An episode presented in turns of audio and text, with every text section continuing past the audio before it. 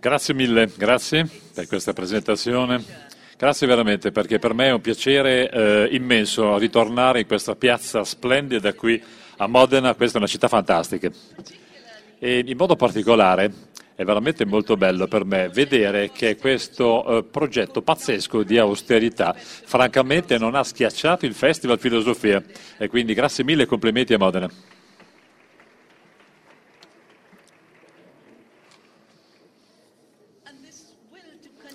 Dunque questo desiderio, questa volontà di continuare, questo è veramente un circolo vizioso ma positivo, eh, vitale. Il fatto di non abbassare le braccia, di andare avanti, semplicemente perché qualche progetto ci dice che il nostro progetto non conta più. No, questo per me invece è l'essenza appunto della libertà. Faccio riferimento alla libertà appunto del, dei semi. Attenzione, il seme non è solamente un esempio, un dire, argomento di cui tanto si parla, è veramente la continuazione della vita, se ci pensate. Che cos'è allora un seme? Eh, un seme non è assolutamente non è un, non è un uh, oggetto, non è come questo bicchiere di plastica. Dentro il seme, dentro i semi cosa c'è? Ci sono milioni e milioni di anni di evoluzione della natura il sole che chissà quanto tempo fa ha illuminato quelli che erano dire, i progenitori, se così posso dire, di quei semi e ha permesso eh, anche tutto quello che è lo scambio clorofiliano e poi che ha generato la fertilità del suolo. E poi magari 10.000 anni, chissà quanti, 10.000 anni dei nostri eh, trisavoli che hanno, si sono occupati appunto di, eh, dell'allevamento e della coltivazione della terra. Ad esempio, il mio paese, l'India. L'India ha fatto una grande evoluzione, pensate che ha creato qualcosa come 200.000 diverse varietà di riso. Questo ovviamente a partire da un'unica pianta a suo tempo selvatica. Questo sì che è lungimiranza, intelligenza. Questa è l'intelligenza operativa che si mette a lavorare a livello di natura ma anche a livello di società. Questo ovviamente con una partnership, ovvero da una parte c'è la coevoluzione senza dimenticare la co-creazione. Però vedete, in un seme, in un seme vivente, un seme che racchiude millenni di storia, di ricordi, di memoria, appunto il patrimonio, patrimonio di noi, di noi come società, ma anche della nostra cultura. Dentro questi semi ci sono milioni di anni di potenziale per poter andare avanti verso il futuro. Dentro il seme c'è il nostro futuro. I semi, quelli veri, quelli reali, quelli che sono vivi, cosa sono? Beh, sono liberi, ma sono liberi di evolvere se possono evolvere liberamente, se si possono adeguare, se si possono ad esempio adeguare a questo surriscaldamento della superficie della Terra previsto di 2 gradi centigradi, se ce la possono cavare da soli, così come i semi sono evoluti, hanno attraversato vari tipi di clima nel passato. Si possono quindi adeguare, adattare attraversando varie culture. Oggi in effetti si tratta veramente di eh, cultura, se volete, faccio riferimento a quella della cucina italiana, che credo sia iniziata anche qui. E neanche il grano può, essere, dire, attribuito solamente a una location. Si fa riferimento ad esempio alla mezzaluna d'oro, il Golden Crescent, sapete, nel Medio Oriente, appunto si fa riferimento alla Siria, faccio riferimento all'Iraq, è lì che è nato in teoria, insomma, il grano. È lì che è nato il grano, è lì che è nata l'avena, la segale e anche l'orzo. Tutto questo è evoluto all'interno di un mondo di grande diversità. E poi a un certo punto è l'Europa che ha cercato di mantenere tutta questa diversità. Ora io non so quanto l'Italia abbia perso come biodiversità, ma la Grecia, pensate, ha perso praticamente il 95% delle proprie, come dire, autoctone varietà di grano. Allora, la libertà che è contenuta nei semi rappresenta la nostra libertà all'alimentazione. Allora, in questa regione meravigliosa in cui abitate, beh, voi apprezzate bene il cibo, qui lo so e lo sappiamo, mi è stato detto, lo ha detto appunto il sindaco prima, avete praticamente questa sorta di grandissima mostra internazionale e l'Expo dura sei mesi, è veramente qualcosa di eccezionale, eh, ho visitato spesso l'Expo dove peraltro vedo queste bottigliette fantastiche di aceto balsamico che solo voi sapete fare e quella qualità non la otterrete se non c'è la qualità elevatissima dei semi di quelle viti, perché ci sono appunto diversi livelli, ci sono livelli di qualità, ci sono livelli qualitativi, ci sono livelli di nutrimento, tutte queste qualità fanno parte del cibo che appunto noi mangiamo, ovvero dei semi che evolvono, che vengono poi trasformati appunto in cibo, il quale poi viene elaborato. Beh, dal punto di vista nutritivo, nutrizionale, questi semi oggi, o meglio ancora le piante che creano, potrebbero essere pieni di tossine, sostanze tossiche, tutti uguali, senza gusto. Purtroppo in alcuni casi la qualità è già andata persa a causa di questa standardizzazione. Bisogna rispettare di più la terra, bisogna restituire questi semi alla terra con gratitudine e con ringraziamento, altrimenti appunto la terra non ci darà gusto, qualità, nutrizione. Infatti ricerche nuove ci mostrano, pensate, che i cibi eh, bio, il biologico, contiene il 60% di nutrimento in più rispetto a tutto ciò che ha allevato o fatto crescere con eh, sostanze tossiche, perché tutto quello che noi produciamo ah, grazie a questi semi, ma semi che contengono poi milioni e milioni di organismi, sono questi che ci danno gli elementi giusti, gli elementi di traccia, i micronutrienti, che sono quelli che generano appunto i cosiddetti composti aromatici, morale, il gusto, eh, l'aroma, il gusto che noi sentiamo in bocca e anche la qualità di questi cibi. Fino a poco tempo fa devo dire che mm, abbiamo lavorato appunto con i semi, per i semi, l'abbiamo fatto per migliorare questa qualità. Abbiamo quindi cercato di creare questi semi per il rispetto della diversità, li abbiamo fatti crescere, abbiamo sperimentato per la qualità, l'abbiamo fatto per renderli resilienti.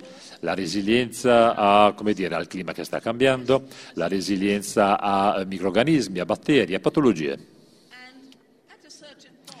Devo però dire che a un certo punto, in un certo momento, questa sorta di patrimonio eh, creato e contenuto dentro i semi purtroppo è stato disgregato, è stato rotto, si è spezzato perché? Perché invece dei semi, i semi che ci legano appunto al passato e che legano il passato al futuro e conseguentemente alla libertà, lo dicevo prima, libertà nella natura e libertà della nostra cultura, ebbene in, in un certo momento questi semi hanno cominciato a essere adeguati a quelli che sono i resti e residui dei prodotti chimici a loro volta gestiti e utilizzati durante la guerra.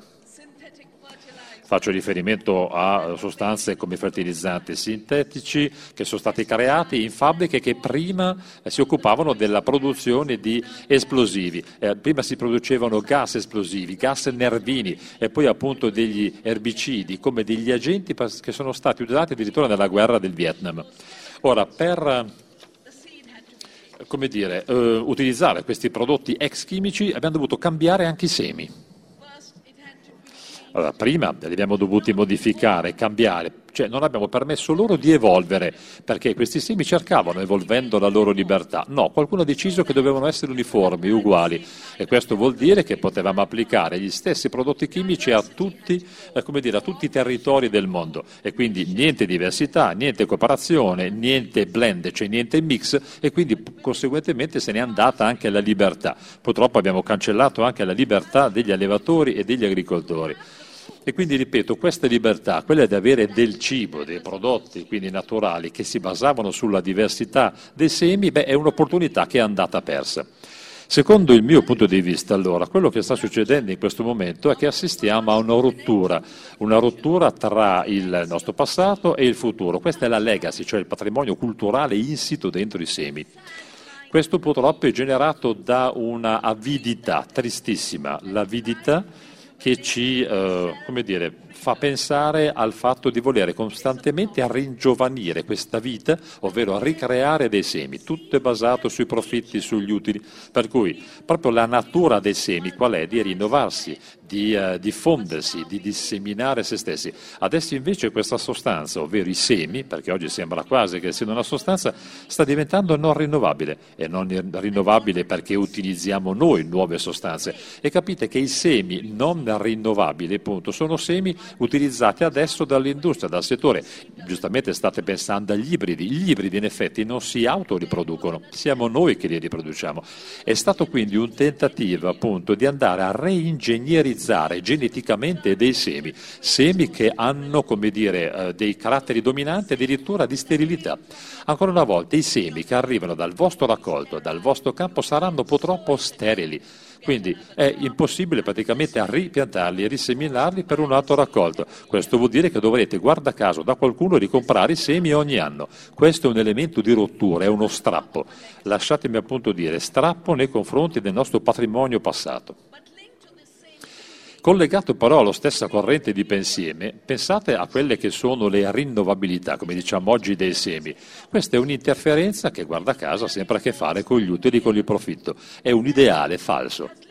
È un ideale falso che ha praticamente plasmato, devo dirlo, la mia vita nell'arco degli ultimi 30 anni, ovvero questa falsa, questa falsa idea che invece di vedere dei semi, semi come se fossero un continuum tra passato e futuro, quindi che si potevano evolvere e cambiare liberamente con l'adattamento, l'adeguamento e il cambiamento. No, il seme sembra poi diventare adesso un'invenzione che esce dalle porte dei laboratori. No, no, i semi non nescono dai laboratori, li portiamo noi dentro i laboratori, non crescono dentro i laboratori, li prendiamo dai campi degli agricoltori, li portiamo nei, tra virgolette, nostri laboratori, dopodiché gli spariamo addosso un cosiddetto proiettile che arriva da un mitra genetico e andiamo a sparare qualcosa dentro il cuore cuore di questa pianta, cioè il seme. E poi facciamo crescere la pianta, poi la vendiamo facendo soldi agli agricoltori come se fosse una nostra invenzione. E questo, immaginate, dagli agricoltori genera delle royalties, del denaro. La vita non è una macchina, i semi non sono una macchina, non sono neanche un prodotto manufatturiero questi semi, giusto? Cosa sono questi semi? Sono eh, degli elementi di vita che evolvono in un continuum. Ora, anche gli stessi semi che magari escono da un bel laboratorio di ingegneria genetica, di OMG, qual è la vera natura della pianta? Questa natura arriva comunque sempre dai semi che arrivano da quello stesso agricoltore. Solamente i geni, ad esempio, non so, per una tossina piuttosto che per un erbicida, questi geni sono stati introdotti in laboratorio, quindi un gene tossico non fa la pianta. Assolutamente non fa il nostro futuro questo gene al limite lo avvelena questo nostro futuro, va a contaminare il nostro futuro.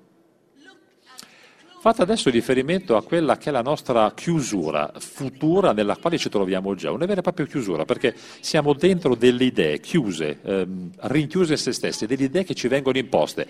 Il seme non è più una legacy, cioè un qualcosa che arriva dal passato, un uh, patrimonio passato. Assolutamente no, pensate, questa idea, che è veramente falsa, anche questa, della brevettazione.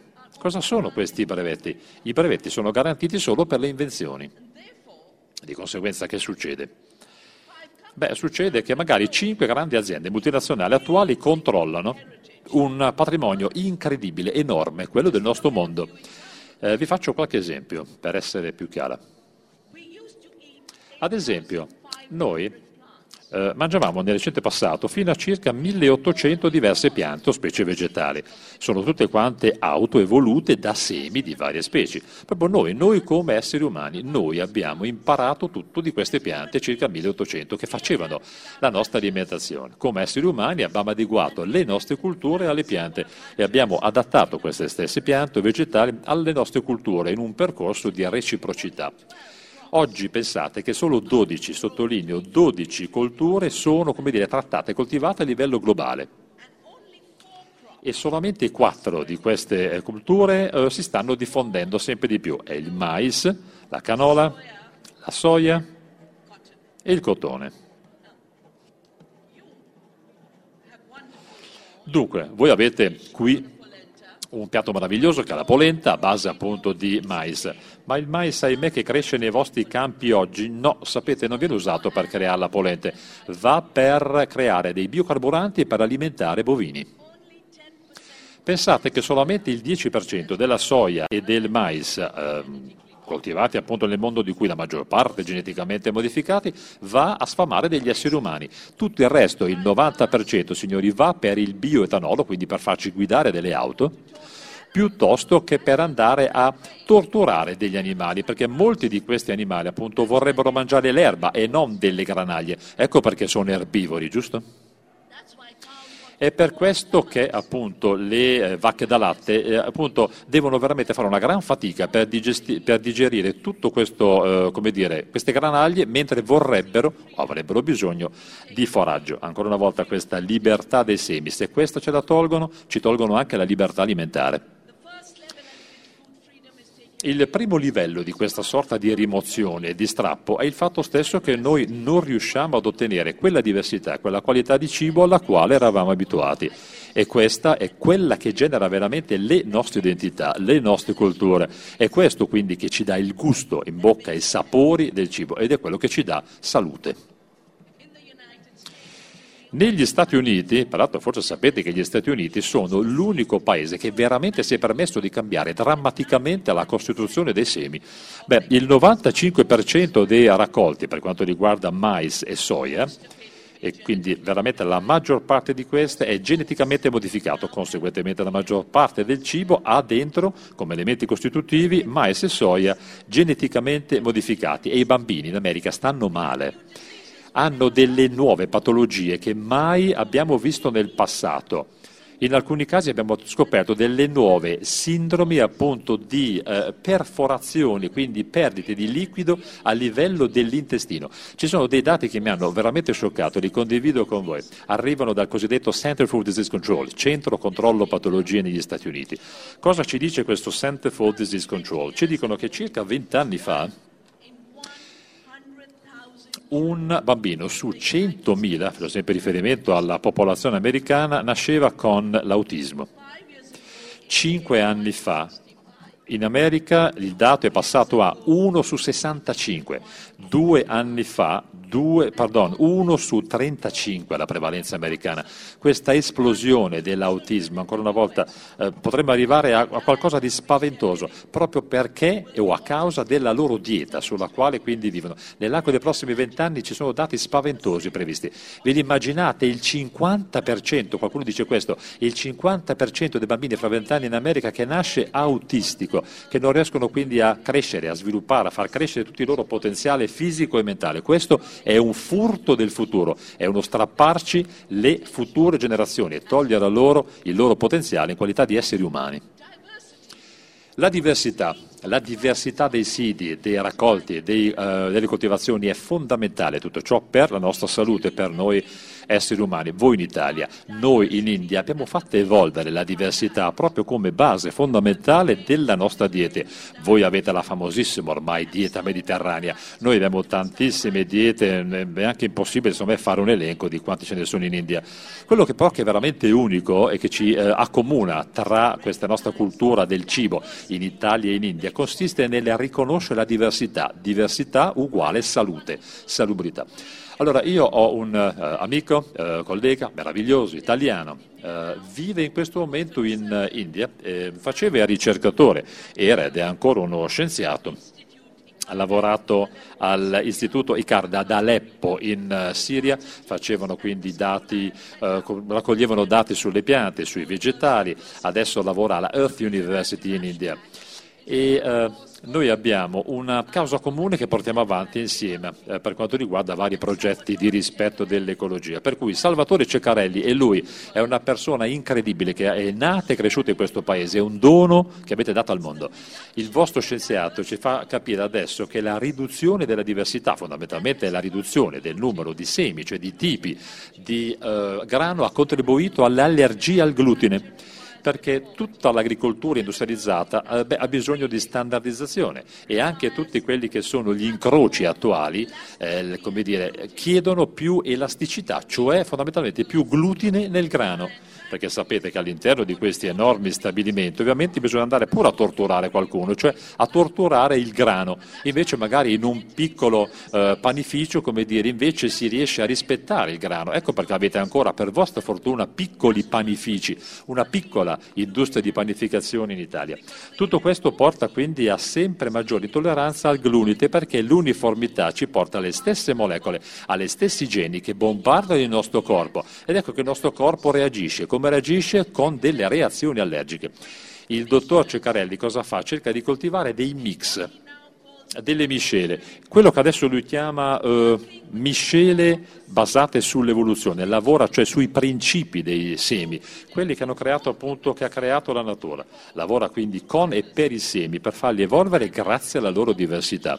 La diversità delle varie miscele appunto si, ci aiuterà a sbarazzarci dell'allergia eh, al glutine. Ecco quello che sta succedendo già in alcune aree dell'America, in Iran, in India non abbiamo ancora questa allergia perché c'è ancora molta diversità. E abbiamo anche cosiddetti grani o cereali antichi che non permettono dire, l'espressione del glutine.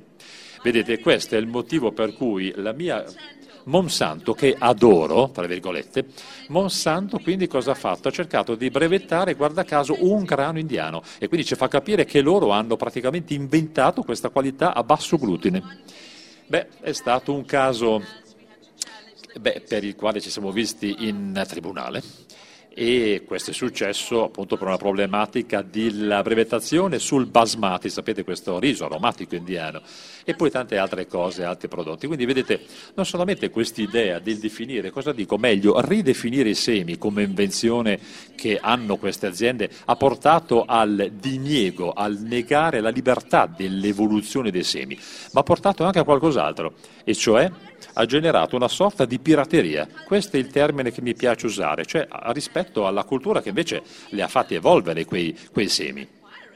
Quindi questi appropriatori, meglio ancora questi pirati, dicono di essere stati gli inventori di questi semi nel mondo di oggi. Vedete, c'è proprio questa idea della ridefinizione dei semi che è quella di cui voglio parlare. Chi ha inventato appunto questi semi? Delle corporation internazionali? Certamente no. Secondo me questa è la più grande delle illusioni del nostro tempo. Questa ci porta, vedete, al diniego, cioè a negare, attenzione, non solamente alla vita sulla Terra che possa quindi evolvere in totale libertà, ma ci porta anche al diniego della società in generale di tutti i nostri diritti. I diritti, ad esempio, degli agricoltori di creare i loro semi, o piuttosto che a chi mangia, cioè tutti noi, di mangiare bene. Il diritto anche di di insetti e di farfalle che possono fare il loro lavoro di impollinazione però senza morire. Lo sapete, il 70% delle api è, scop- è eh, scomparso dal pianeta Terra. Sapete perché? Qual è il motivo fondamentale? È proprio l'utilizzo dei pesticidi e per fare questo perché lo facciamo? Per rendere forse più forte appunto i semi. Abbiamo impoverito la terra e adesso sapete cosa bisogna fare? Bisogna eh, praticamente ricoprire di pesticidi completamente ogni singolo seme appunto per non farsi attaccare da nuove modalità, nuove malattie è una sorta di immunità ai pesticidi, se volete, che adesso ci mangiamo, per cui noi abbiamo ucciso le api e purtroppo tutti quanti raccolti OGM, eh, geneticamente modificati, stanno appunto uccidendo insetti e eh, farfalle. Queste tossine liberano e rilasciano tossine in tutte quante le cellule della pianta, in ogni pianta, perché ancora una volta un seme eh, dire, avrà difficoltà a riprodursi. Stiamo facendo uno studio proprio in questo momento uh, in India e meglio ancora in diverse regioni dell'India, proprio per quanto riguarda le aree in cui viene eh, coltivato cotone OGM. I nostri ricercatori infatti non sono riusciti a trovare un impollinatore, non c'è più una farfalla, non c'è più un'ape su quei campi e quando appunto arriva uno di questi insetti ecco che tutto cambia. Pensate che insomma ogni un terzo del cibo che noi mangiamo, un cucchiaio su tre, è proprio il regalo di questi impollinatori, giustamente. Sono loro che devono occuparsi in teoria, come sempre, dell'impollinazione, ma gli altri due terzi sono invece frutto della meccanica. C'è anche un secondo motivo, eh, vi porto sempre negli Stati Uniti, per il quale eh, diverse tipologie di farfalle non le vediamo più. Sapete quello che sta succedendo? Beh, sta succedendo che la maggior parte delle eh, colture GMO o comunque OGM appunto negli Stati Uniti sono tolleranti agli erbicidi, per cui voi spruzzate, vaporizzate, nebulizzate il tutto, tutto diventa verde tranne la pianta, guarda caso la pianta è stata brevettata. Qual è l'idea? L'idea è il controllo delle weeds, cioè delle erbe infestanti. Invece di uccidere le erbe infestanti, noi abbiamo ucciso tutto il resto, come dire, delle condizioni che permettono di far vivere queste farfalle. Il 90% di queste popolazioni, di questa farfalla incredibile, non esiste più, il 90%, lo sottolineo. E c'è altro, le famose infestanti che avremmo dovuto controllare si sono trasformate adesso in super infestanti. E era proprio Einstein che diceva, attenzione, un chiaro eh, segno di pazzia è continuare a fare la stessa cosa una volta, due volte, mille volte, aspettandosi, come dire, un esito diverso. Ora, se i vostri pesticidi non riescono a controllare questi insetti e se eh, i prodotti contro le erbe infestanti non le controllano e anzi vi creano delle super infestanti, beh insomma qualcuno di intelligenti direbbe ok, allora non si va avanti in questo modo, facciamo qualcos'altro e invece no. Adesso cosa fanno? Stanno ingegnerizzando geneticamente nuovi semi negli Stati Uniti che vengono guarda caso provati dal governo americano perché dovrebbero essere resistenti al 2,4-D che non so se conoscete è un ingrediente appunto di un agente particolare, il famoso orange, uno dei veleni di cui parlavo prima. Per me invece bisogna rispettare i semi e anche la loro diversità, bisogna rispettare i diritti degli agricoltori di metterli da parte e anche di venderli questi semi, rispettare i diritti di tutti noi esseri umani di poter avere le colture giuste dai semi giusti e sani per avere salute, dei semi mai creati dalla natura per poter sopportare questo carico di elementi inquinanti adesso sono diventati invece dei carrier, cioè dei portatori di veleno e adesso stanno di, condividendo, disseminando il veleno. Se tutto questo succede come sta succedendo, il cibo sta diventando un pericolo alla nostra salute.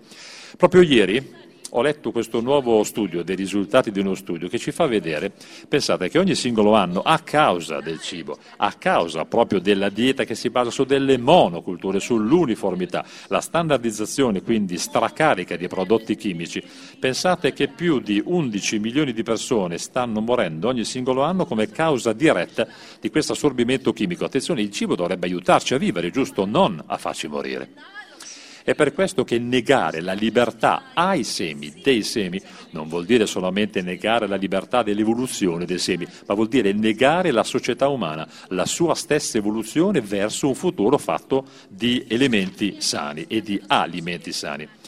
Tutto il discorso quindi dei eh, brevetti su queste forme di vita, questa nuova antologia creata proprio in questo momento, vedete, la natura dell'essere, che cos'è? La natura dell'esistenza, è proprio una natura che viene ridefinita proprio in questi anni, questi decenni, in modo fondamentale, è la vita stessa che è in pericolo.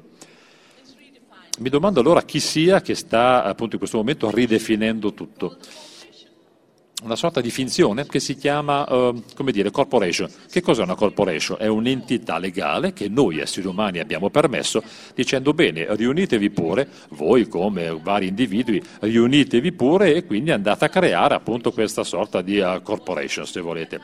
La prima è nata uh, molti, molti anni fa, è stata, come dire, diffusa in giro per il mondo.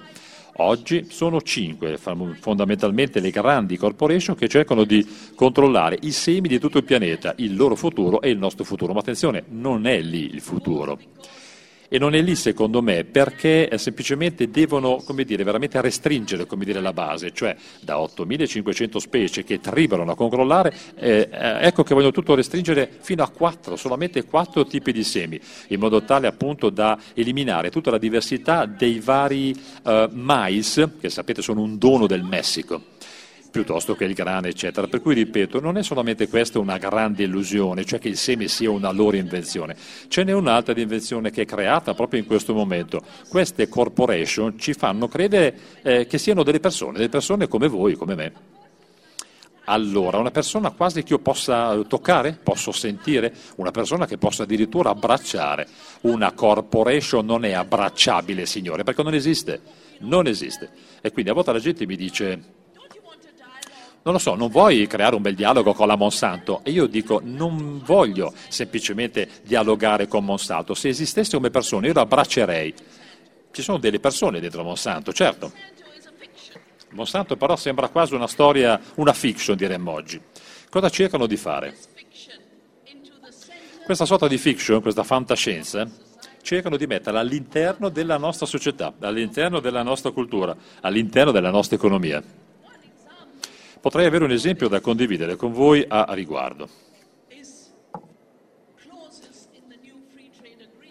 Uh, potrei parlarvi anche dei famosi um, ehm, TPP, il famoso accordo commerciale per gli investimenti transatlantico. Fondamentalmente abbiamo gli Stati Uniti da una parte e l'Europa dall'altra.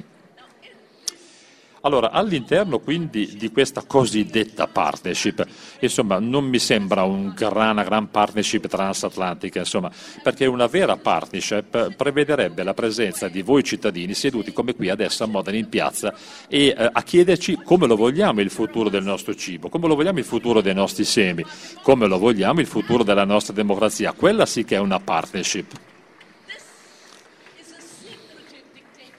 Questa è una dittatura silenziosa. Anche i parlamentari non conoscono il testo che è in fase di trattativa. Questi negoziati vengono fatti dalle lobby, fondamentalmente leggete aziende. Ora, Bruxelles. Bruxelles, secondo me, è abitata da più eh, lobbisti che non da bruxellesi. Sono persone che, che scrivono costantemente delle regole delle leggi che però decidono direttamente del nostro futuro. Allora, nel caso dell'Organizzazione Mondiale per il Commercio, OMC o WTO, la Monsanto quindi ha parlato proprio di queste leggi, della proprietà intellettuale, della brevettazione.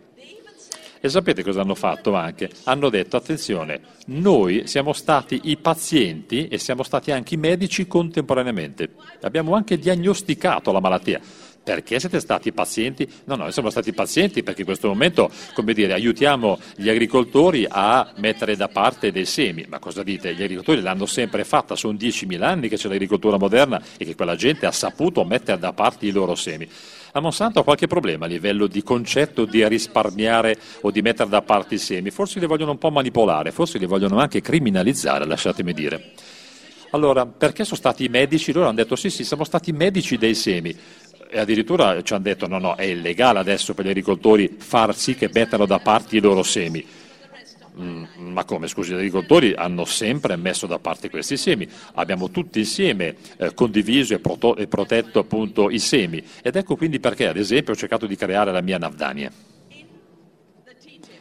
per rispettare appunto i semi. Ora, all'interno appunto di, queste, di questi, um, dire, accordi ci sono anche dei sistemi per sistemare eventuali dispute. Beh, insomma, secondo me non, non, si riesce neanche a capire che cos'è questa sigla che appunto eh, nasconde una lunga frase. No? Allora, investimento vuol dire cooperazione, Stato vuol dire governi, giusto? Ivi compresi i governi locali, ivi compresi i governi nazionali, certo. Allora, cosa vuol dire sistemare o sistemi appunto per andare a evitare questi litigi? Beh, vuol dire praticamente eh, non far finta di non vedere dei crimini o dei criminali. Morale, se un'azienda decide che viene qua un giorno a Modena e decidono appunto di comprare questa cattedrale perché secondo loro si fa soldi vendendo questa cattedrale, questa gente porta il sindaco in tribunale e dicono lei mi ha tolto indirettamente un sacco di soldi perché lei è diventato quasi proprietario di, quel, di, quella cattedrale. Ecco quello che fa Monsanto nei confronti dei governi. Ogni volta che i governi tengono qualcosa, trattengono giustamente il patrimonio genetico dei semi, ecco quello che fanno, li portano in tribunale. Io ho lavorato moltissimo col mio governo, ho lavorato moltissimo con il mio Parlamento indiano e l'ho fatto per accertarmi di evitare in India di riconoscere il fatto che i semi siano un'invenzione. Noi bisogniamo riconoscere che i semi si creano da sé, nessuno li crea. Il seme è una complessità auto-organizzata che appunto si auto-organizza e moltiplica eh, da solo. Le nostre leggi non riconoscono i semi come invenzione piuttosto che come conseguenza di processo biologico mi è stato chiesto di eh, redigere un quadro normativo regolamentare sulla, sui semi, in cui appunto ci dovrebbe essere eh, insomma, una parte di questa legge che appunto cerca di eh, prevedere ciò che potrà succedere ai semi. Tutti questi diritti non potranno mai essere alienati. Noi ce l'abbiamo fatti in qualche modo appunto ad andare contro le cosiddette leggi della Monsanto, ma Monsanto è ancora lì. In questo momento c'è Obama che ci fa francamente un po' di pressione ogni singolo giorno per cambiare nostra, le nostre regole. Un pochino come le TTIP, che potrebbero essere un veicolo di uh, cooperazione. Questo però invece permette semplicemente di portare in tribunale dei governi che invece non fanno altro che portare avanti un tentativo di democrazia e di futuro per tutti noi. Allora, se eh, pensate che io stia esagerando, beh, vi sbagliate. Guardate cosa succede adesso negli Stati Uniti, proprio da dove arriva l'idea di corporation.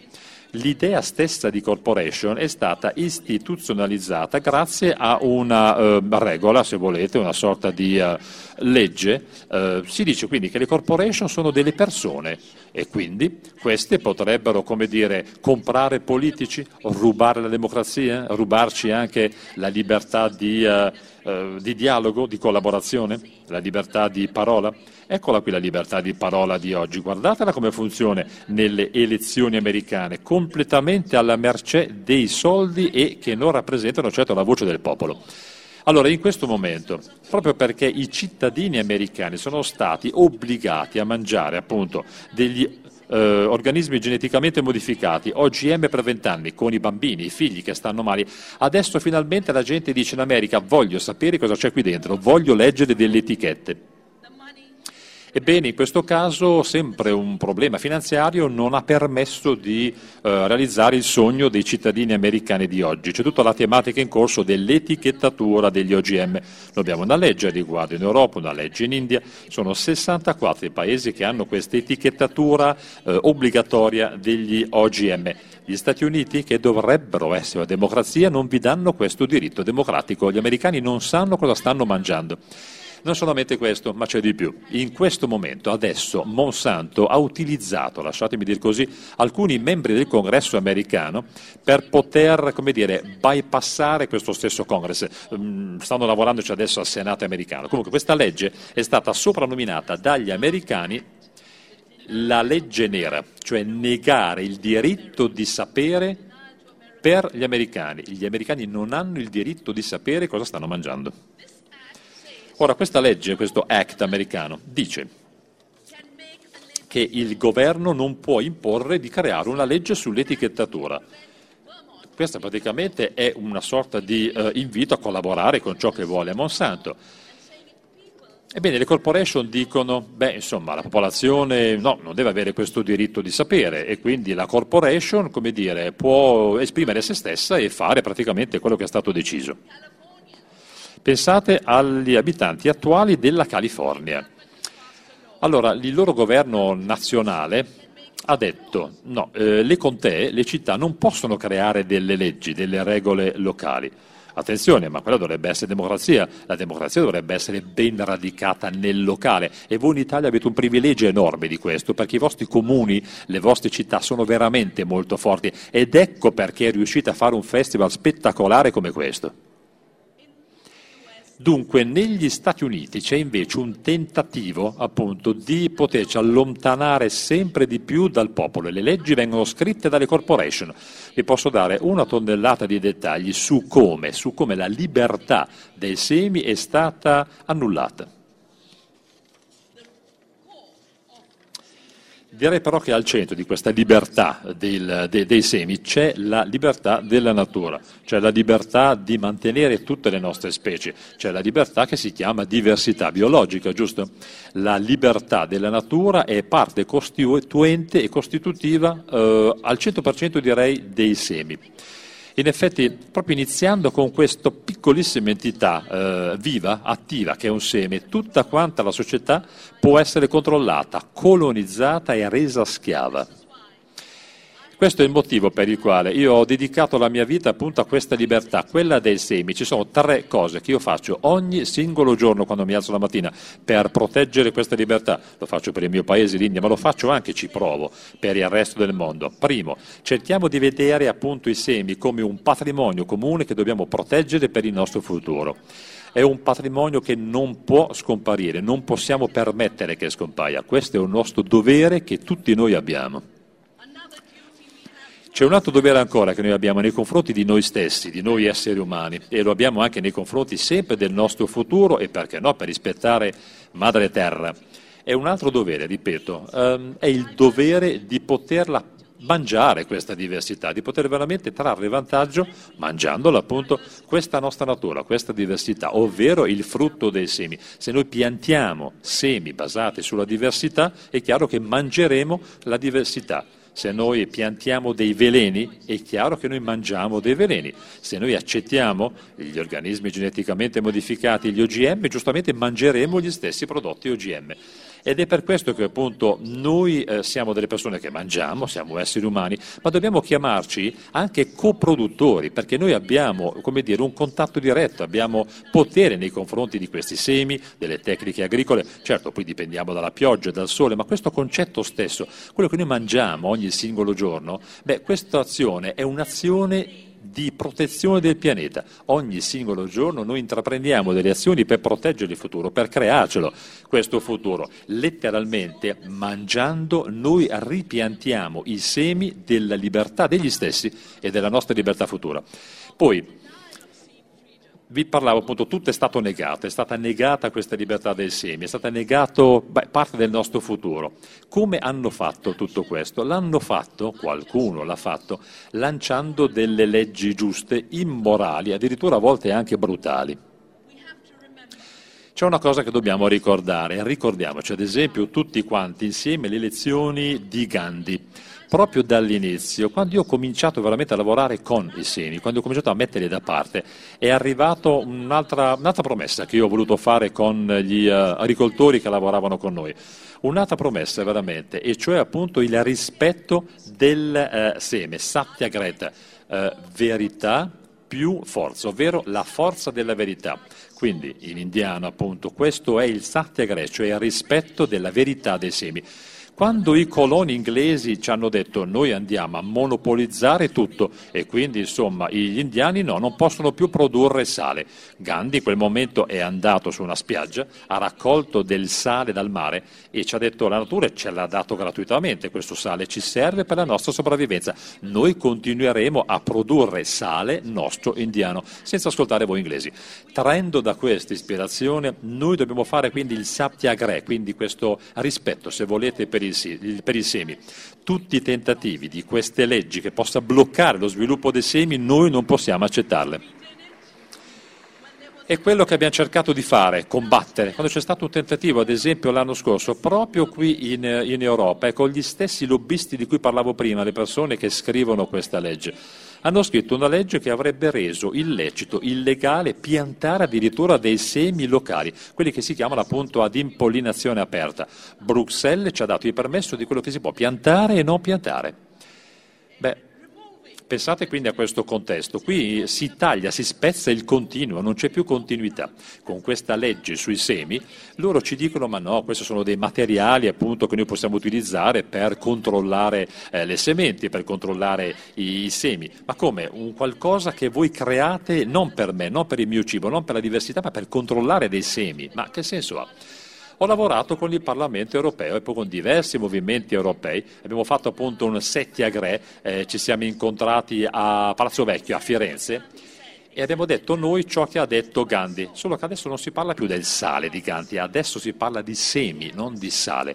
Abbiamo detto noi abbiamo ricevuto questi semi da milioni e milioni di doni, di anni, di doni fattici dalla natura. Tante persone hanno lavorato, tutti i nostri trisavoli, gli antenati hanno lavorato per dare i semi alle generazioni attuali e futuri, per mantenere il continuum della diversità, dell'integrità, della resilienza dei nostri semi.